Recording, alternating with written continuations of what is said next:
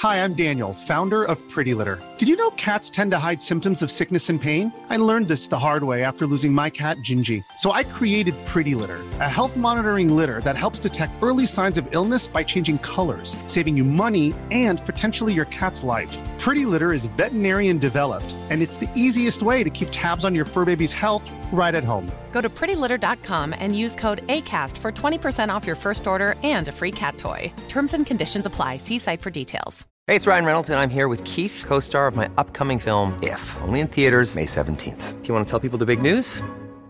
All right, I'll do it. Sign up now and you'll get unlimited for $15 a month in six months of Paramount Plus Essential Plan on us. Mintmobile.com slash switch. Upfront payment of $45 equivalent to $15 per month. Unlimited over 40 gigabytes per month. Face lower speeds. Videos at 480p. Active Mint customers by 531.24 get six months of Paramount Plus Essential Plan. Auto renews after six months. Offer ends May 31st, 2024. Separate Paramount Plus registration required. Terms and conditions apply if rated PG. One size fits all seemed like a good idea for clothes. Nice dress. Uh, it's a it's a t-shirt. Until you tried it on. Same goes for your healthcare.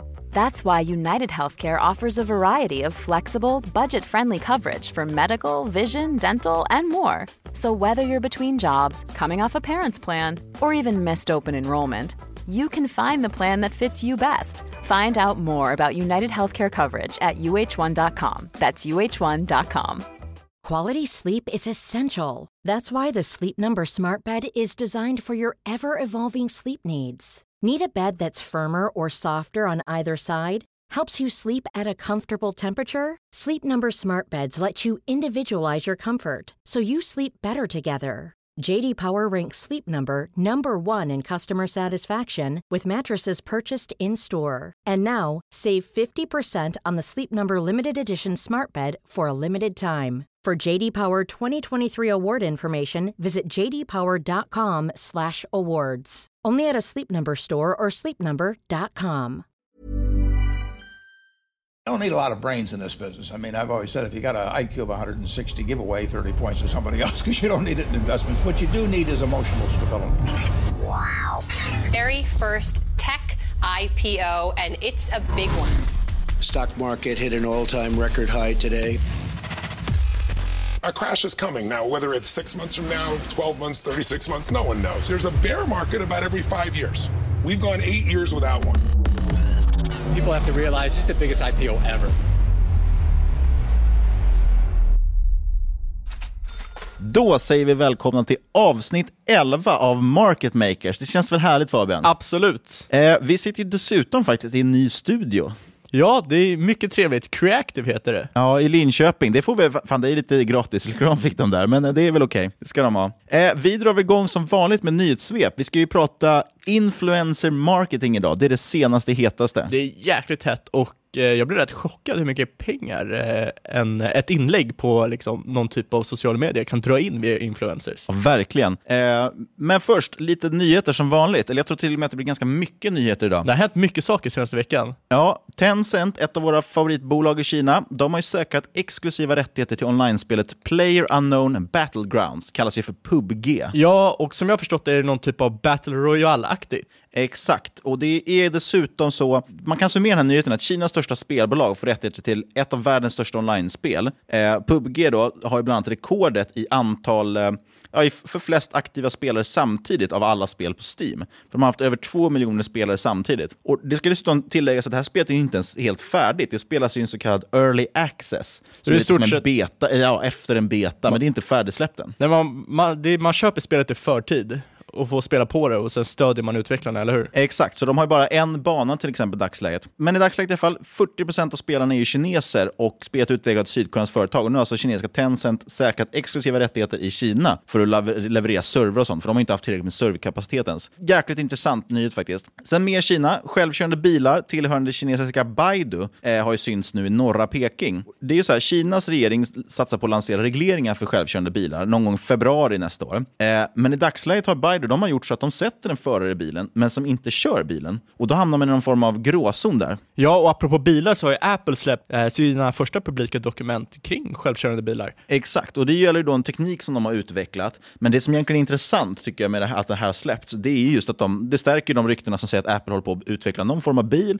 eller åtminstone teknik för självkörande bilar. Det är jäkligt intressant att de ska in på bilmarknaden. Och så lite mer från Kina såklart. Alibaba, som vi också nämnt många gånger, de investerar närmare 3 miljarder dollar i en så kallad, ja, en av Kinas toppkedjor inom så kallad hypermarts. Eh, och det är alltså då fysiska butiker, precis som Amazon investerar väldigt mycket i. Vilket är intressant eftersom aktiemarknaden totalt ratar de här brick and mortar, liksom riktiga butikerna. Och då finns ett citat här från Alibaba och säger “Physical stores serves an indispensable role during the consum consumer journey and should be enhanced through data-driven technology and personalized services in the digital economy”. Vad menar de med det Fabian? Ja, det är att, eh, det är väl som vi snackade om för några avsnitt sen, att eh, människan kommer väl alltid dras till att gå in i olika typer av butiker. Att eh, man blir alltid av någonting att göra, man vill ha lite excitement. Och då att kunna använda en butik för att eh, sälja, det, det, tycker inte de är helt fel. Det är bara det att det behöver uppdateras från eh, liksom 50-talsstuket som finns idag till eh, framtidsstuket. Exakt, och framförallt de jobbar ju mycket med att de vill ha snabba leveranser. Och, och en del av det man testat är ju till exempel Amazon testar sina drönare för leveranser. Alibaba har ju haft eh, lastbilar som cirkulerar i vissa områden med då produkter som man tror enligt data ska säljas snart. Eh, och det här är väl lite samma grej, man lastar de här butikerna med det man tror ska säljas i området. Men apropå att sälja mycket prylar, Black Friday har ju precis varit. Och det har ju historiskt i alla fall varit ett bra köpläge för just retailbolag. Tittar man historiskt så är det så faktiskt att de här retailbolagen har gått upp med 5% veckorna kring Black Friday.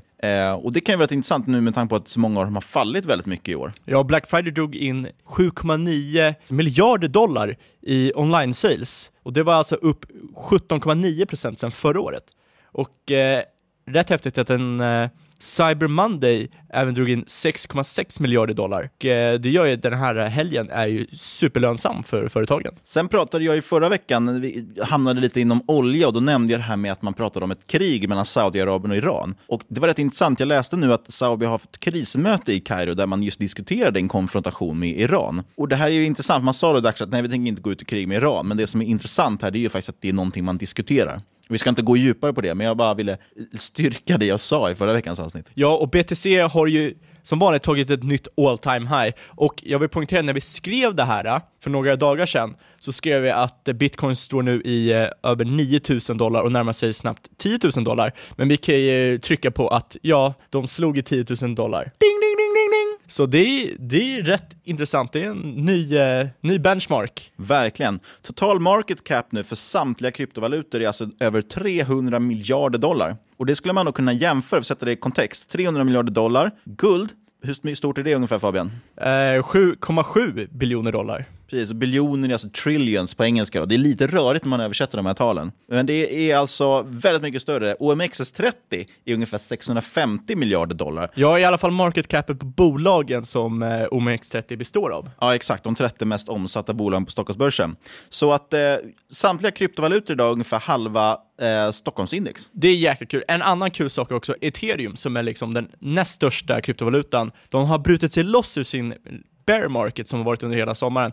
Innan sommaren så steg det upp till 400 dollar för att sen krascha ner och puttrade på cirka 300-280 någonting. Den har ju brutit sig loss och har på några dagar gått upp till 470 dollar igen. Jajamän, så det är också nya all time highs. Och vill ni höra mer om kryptovalutor rekommenderar vi givetvis förra veckans avsnitt där vi pratade med kryptoexperten Ivan Liljekvist. Och Bloomberg rapporterar att investerare sålt ETFer för 2,2 miljarder dollar som eh, följer högränteobligationer. Ja, och de här innehåller ju då alltså företagsobligationer med hög ränta, vilket också innebär hög risk. Det är ju så här, när ekonomin ser bra ut, då är det ju värt att ta den extra risken, investera kanske i ja, lite högriskbolag och deras obligationer. Men ser man stora utflöden av de här produkterna, då skulle det faktiskt kunna tyda på att man har en brist i tron på ekonomin. Eh, och några av de här, obliga- eller några av de här ETFerna som är, är ganska stora är JNK, står för Junk, alltså Junk Bonds, och HYG, alltså High Yield. Och det är lite intressant, jag, jag kan, det här kanske blir en liten rant, men de här obligationerna är tätt sammankopplade just med amerikanska aktiepriser. För det är så att många amerikanska bolag,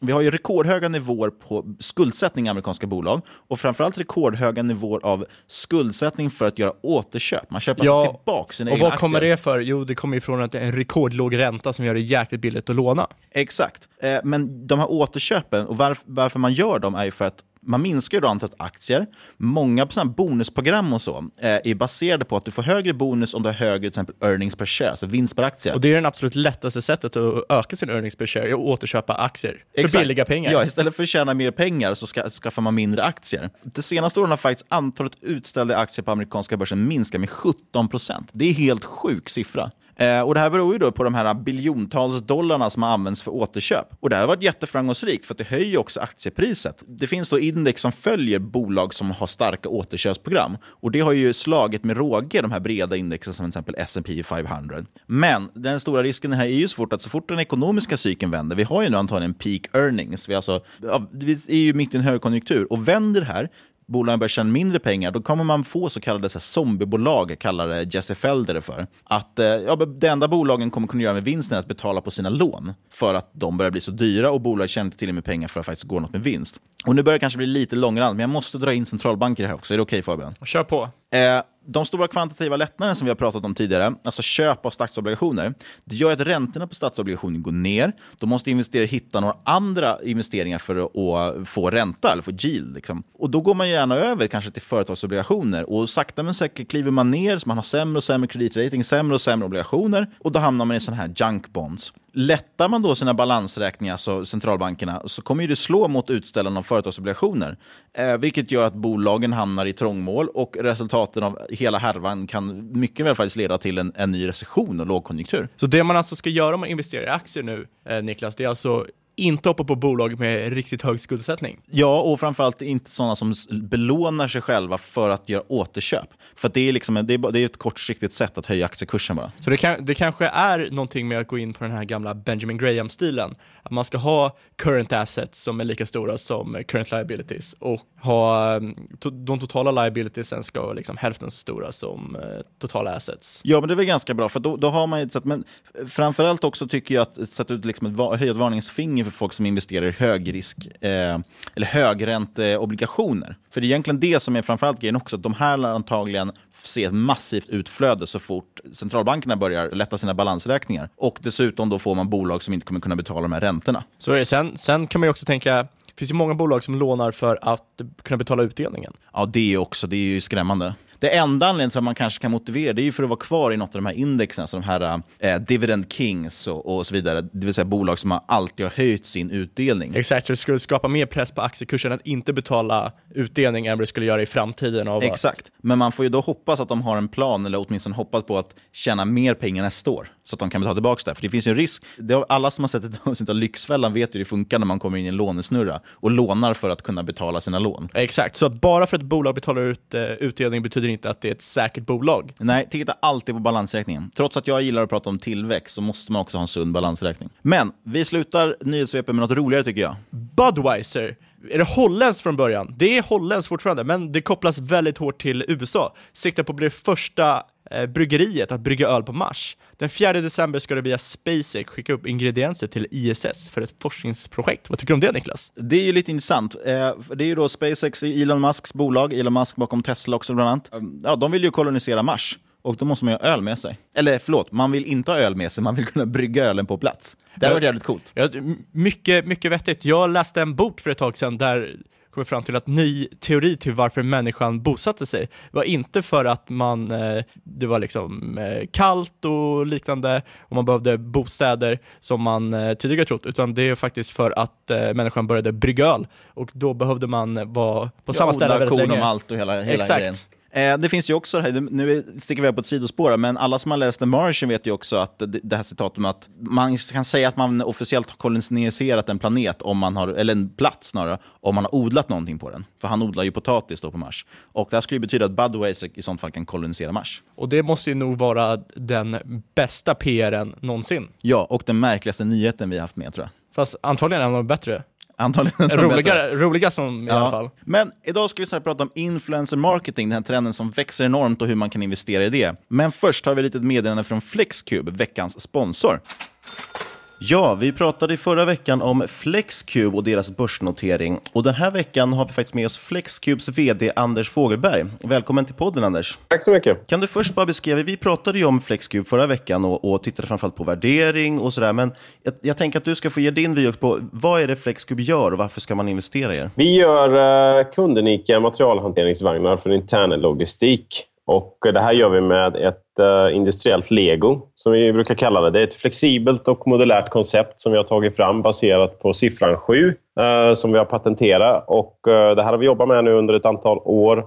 och Eh, fått ut produkten till 20 länder och drygt 225 kunder. Eh, många är väldigt namnkunniga också. Vi har en del eh, officiella som står med i prospektet. Men det här är en produkt som ersätter svetsade vagnar för internlogistik för att skapa en mer flexibilitet i takt med att allting förändras mycket snabbare inom både lager, industri, produktionsmiljöer och distribution. Och eh, nämner ju det, för att det är ju så, just den här logistiken och produktionskostnaderna står ju för en extremt stor del av, av tillverkningen tillverkningens, tillverkningskostnader och tillverkningstid. Hur hjälper Flexcube att, att optimera det och göra det mer effektivt? Ja, det är ju så här att om vi går tillbaka till eh, marknaden i sig så eh, den här marknaden består av väldigt många eh, lokala leverantörer av svetsade vagnar och det var det som egentligen fångade mitt intresse i det här. Och eh, just den här marknaden, att den är så pass stor men så, så fragmenterad gör att det finns en möjlighet för oss att, att slå oss in med en sån här produkt på, på ganska kort kort tid. Och det vi gör med produkten det är ju att eh,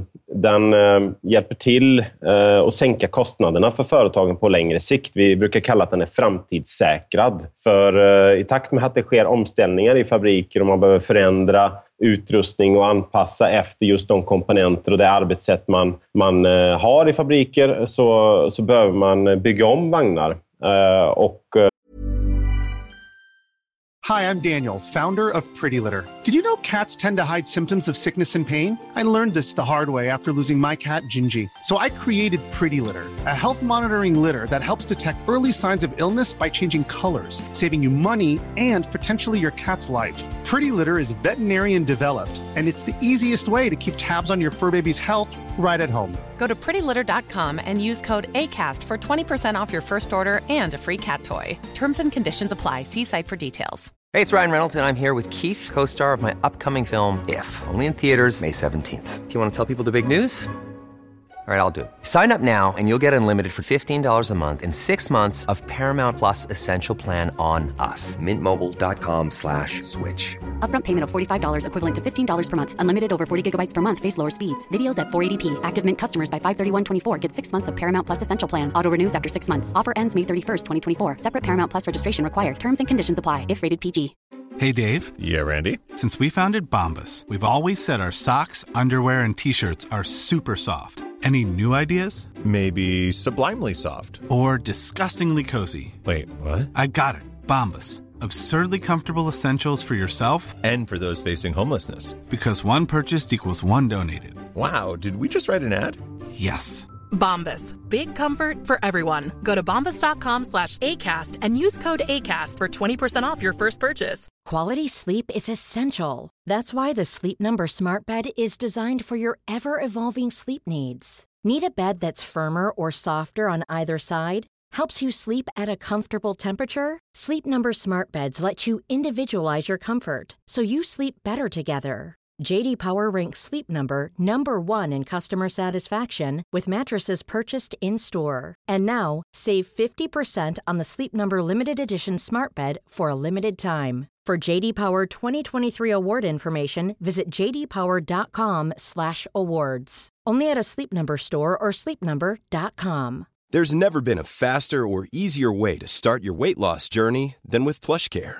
PlushCare accepts most insurance plans and gives you online access to board-certified physicians who can prescribe FDA-approved weight loss medications like Wigovi and Zepbound for those who qualify.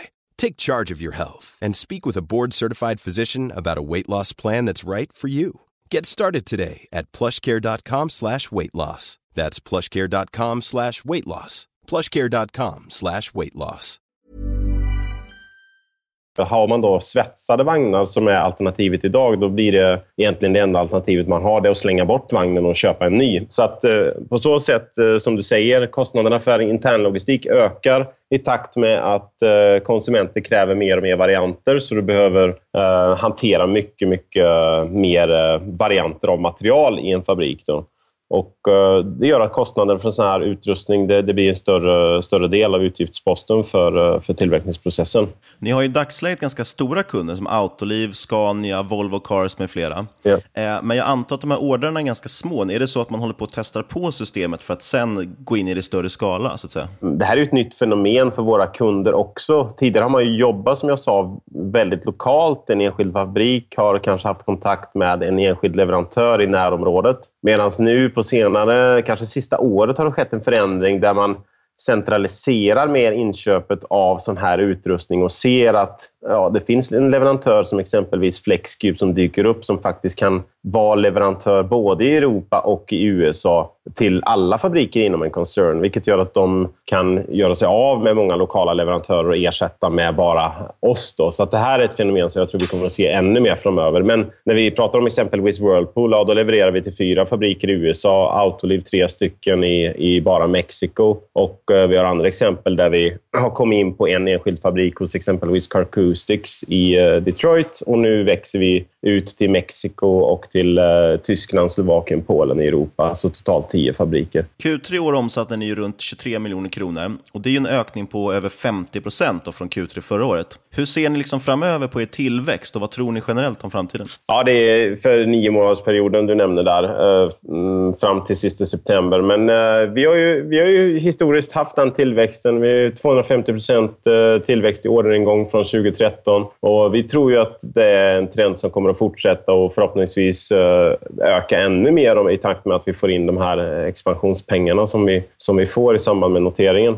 Ja, precis. Vad, vad, ska ni använda de här pengarna till som ni tar in nu? Det är framförallt expansionskapital. Uh, merparten kommer att gå till sälj och marknadsföring för att vi ser att det finns en unik möjlighet att ta tillvara på just nu med den position vi har fått. Då. Att eh, våra konkurrenter är lokala svetsade företag och eh, ehm, där har vi en möjlighet att slå oss in och bli vad vi tror är marknadsledande om man säger så på, på ganska kort tid. Och I takt med att vi växer så blir det ringa på vattnet. Vi ser redan idag att många kunder som byter arbetsplats tar med sig vårt varumärke till en ny arbetsplats och vi kan fortsätta att sälja och, och, och växa på nya kunder. Så att, um, det, det, här är, det här är framförallt en möjlighet för oss att investera i en uh, utökad sälj organisation och uh, utökad uh, marknadsföring både vad gäller på, på nätet och mässor och liknande. Då. Och om man kokar ner det i en, en sista mening, varför ska man investera i Flexcube nu? Det är en väldigt enkel produkt att förstå sig på och ser man det här skiftet som håller på att, ske i, uh, i tillverkningsindustrin ut, utgående från konsumenters beteende så, så, så, tycker vi att det är en ypperlig, ypperlig chans att få med och, och i ett bolag som, som faktiskt har eh, en möjlighet att växa väldigt mycket globalt sett. Flexcube noteras ju alltså då på First North. Sista teckningsdag är den 5 december i år. Minsta investering på 6 000 kronor och den börjar handlas den 14 december. Eh, gå gärna in på ipo.se och stort tack till Anders och stort tack till Flexcube. Tack så mycket. Glöm heller inte att lyssna på förra veckans avsnitt då vi tittade på, på, på värderingen av Flexcube. Vi vill vara tydliga också med att förra veckans inslag om Flexcube inte var sponsrat, men den här veckan så är det. Så att den, den analysen vi gjorde förra veckan är alltså helt opartisk. Så lyssna på det förra veckan och eh, gå in på ipo.se för att läsa mer om FlexQ. Ja, vi ska ju prata om influencer marketing den här veckan. De flesta känner väl till hur marknadsföring har förändrats de senaste åren. Tidigare var reklamen väldigt bred, den gick ut i tidningar, radio och tv. I takt med att internet har mognat så har även reklam blivit mer personlig.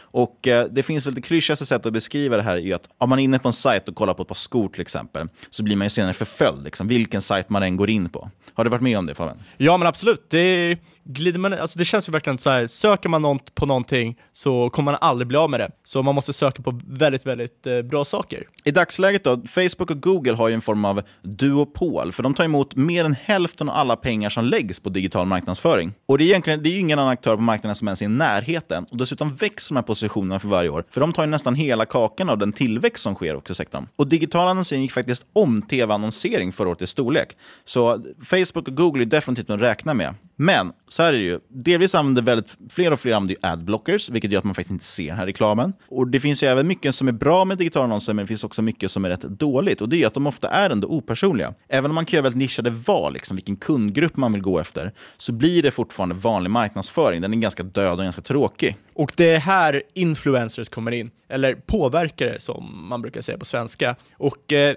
istället för att köpa annonsutrymme och fylla det med något tråkigt, opersonligt material som egentligen inte säger någonting, så går man istället till en stor profil på till exempel Instagram eller YouTube och betalar dem för att marknadsföra innehållet. Och jättetydligt exempel på kraften här är ju i klocktillverkaren Daniel Wellington. De tillverkar billiga kinesiska kvartsverk som inte kostar mer än några dollar. Man skickar ut dem, eller man skickade ut dem i alla fall till heta profiler i sociala medier, då främst Instagram. Och de här personerna fotar ju sig själva med de här klockorna och eh, det här skapar liksom ett, ett väldigt hett varumärke. Och i februari i år så vart Daniel Wellington utsett till Europas snabbast växande företag. De hade en omsättningstillväxt på närmare 4 700 procent. Ja, idag omsätter de över 2 miljarder och eh, närmare 50% vinstmarginal. Helt galet och fortfarande helägt av skaparen ja, Filip Sander det utan är det någonsin ta riskkapital. Att, ja, inte riskkapital, men har inte gett ifrån sig några aktier heller till liksom, medgrundare eller någonting. Nej. Eller medgrundare, men eh, man brukar ju, liksom, när folk kommer in i ett nytt företag. Ja, men ge lite optionsprogram eller Exakt. sådär. Så det här är i alla fall ett väldigt tydligt case på som att man kan rätt använda influencer marketing kan ge enorma resultat. Och det är faktiskt ett, ett man använder det ofta i studier på influencer marketing. Men vi har ju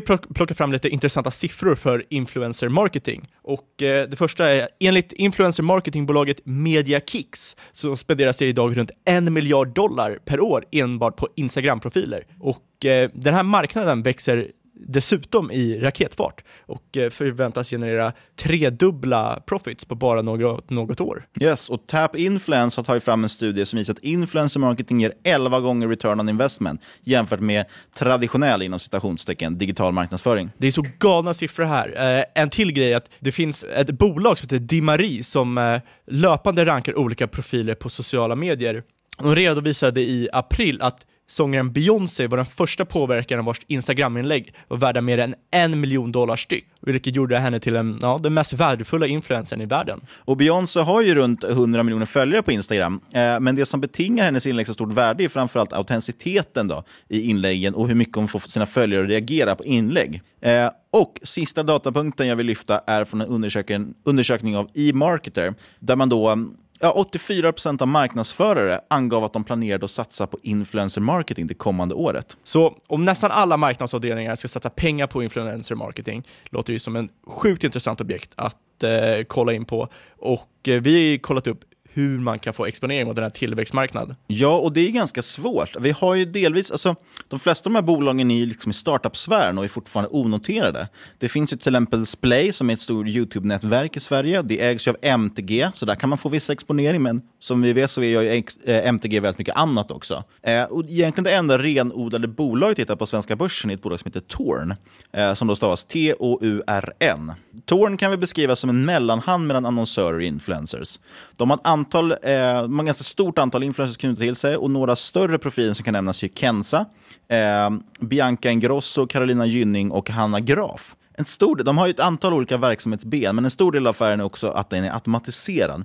Vem som helst kan registrera sig som en påverkare på den här plattformen, oavsett storlek, och sedan när annonsörer letar efter utrymme så hittar det här systemet och relevanta påverkare. Och givetvis kommer ju då de här små profilerna inte få in lika mycket annonser eller ens lika bra betalt.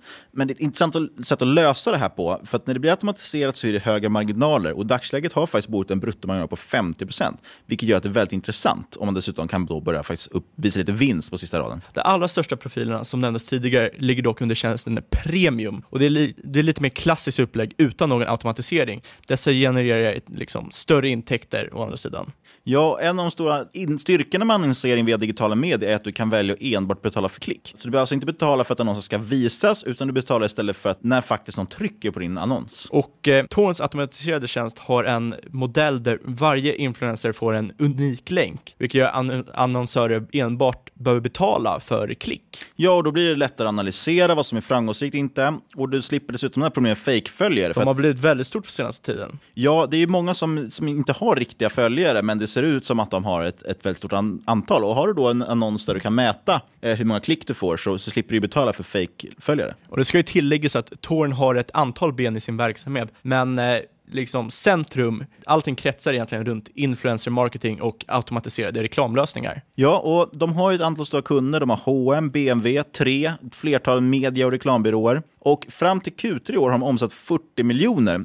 Eh, och Det motsvarar alltså en ökning på 500 procent från Q3 förra året, då man omsatte dryga 7 miljoner. Och totala omsättning förra året var runt 15 miljoner kronor. Så utan att räkna in det sista kvartalet i år som är väldigt starkt i eh, marknadsföring på grund av till exempel julhandeln, så är tillväxten över 100% sedan förra året. Det är ganska galet. Eh, dock går de ju ja, i princip plus minus noll idag. De flesta kvartal har varit negativa eh, och haft ett kvartal på plus egentligen. Men bolaget har faktiskt, jag bedömer för att de har de flesta, alla möjligheter att vända det till vinst. Men de satsar ju framförallt på tillväxt i första hand eftersom det är ett ganska ungt bolag. Och jag tycker de ser ut att ha en ganska hyfsat sund balansräkning. Inga återköpsprogram. Ja, det är men, skönt att höra. Ja, men och de har heller inga nämnvärda skulder, vilket borgar då för att man kan faktiskt fortsätta investera för tillväxt. Det ser inte ut som att man kommer behöva göra någon nyemission eller någonting sånt. Ja, och största ägaren är vdn då, som äger runt en fjärdedel av bolaget. Ja, han, det känns ganska tryggt. Ja. Det är lite pilotskolan, han är ung och driven, den här vdn. Eh, det enda egentligen, det är väl också att aktien är ganska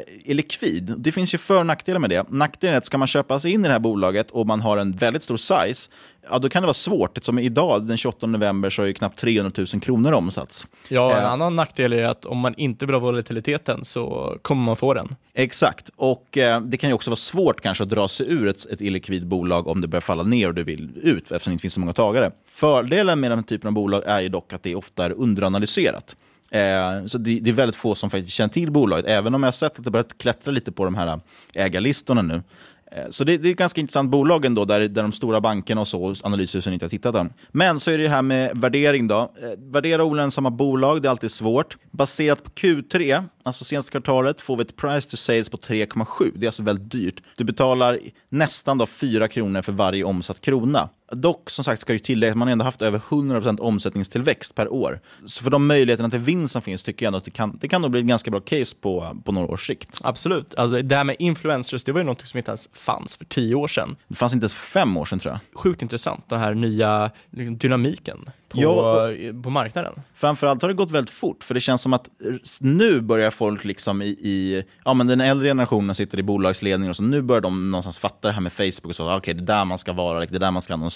Och redan nu har vi skiftat till något nytt som de inte riktigt har fattat än. Eh, så det är ganska intressant. Så det här det är ett intressant bolag. Sen finns det lite annat, det finns till exempel MTG då, som äger ett antal, äger lite intressant bolag, men det mesta är inte onoterat. Så jag tycker, tycker ändå man kan ta en titt på Torn. Ja, sen kan du även indirekt Eh, komma i kontakt med influencers, antar jag, via att äga till exempel Google eller Facebook. Och jag tänkte faktiskt, när vi gjorde det här avsnittet, så tänkte jag om man skulle titta närmare på till exempel Facebook, man kanske skulle titta närmare på även Amazon och eh, Google har viss verksamhet och eh, Snapchat såklart. Men där är ju problemet att det är så himla liten del av, av omsättningen. Största delen av omsättningen i Facebook till exempel är ju annonsintäkter. Och det är då i den här världen då egentligen den förra generationen så att säga. Ja, och då hade vi rott alltid att vi ror. Vi är aldrig ute och ror egentligen. Vi är ute och cyklar. nu har vi cyklat hem det här avsnittet. Ja, det kan man, kan man ju säga. Och eh, tack till Flexcube som sponsrade veckans avsnitt. Ja, och stort tack vill jag rikta också till Aktieentreprenören, heter han på Twitter, som är en av de här få som faktiskt analyserat Torn och öppnade mina ögon i alla fall för bolaget. Absolut, jäkligt intressant. Så det är en liten shout-out. Eh, och tack till dig som lyssnar. Ja, störst tack till dig faktiskt. Vi har en hel del riktigt intressanta avsnitt i pipen just nu. Och har du någon gäst du skulle vilja höra i podden, skriv till oss på Twitter, at marketmakerspod, eller mejla till podcast.ipo.se och glöm inte att eh, recensera podden på iTunes. Nej, recensera och prenumerera vore vi väldigt tacksamma för. Och vi hörs igen om en vecka. Tack så mycket. Ha det bra.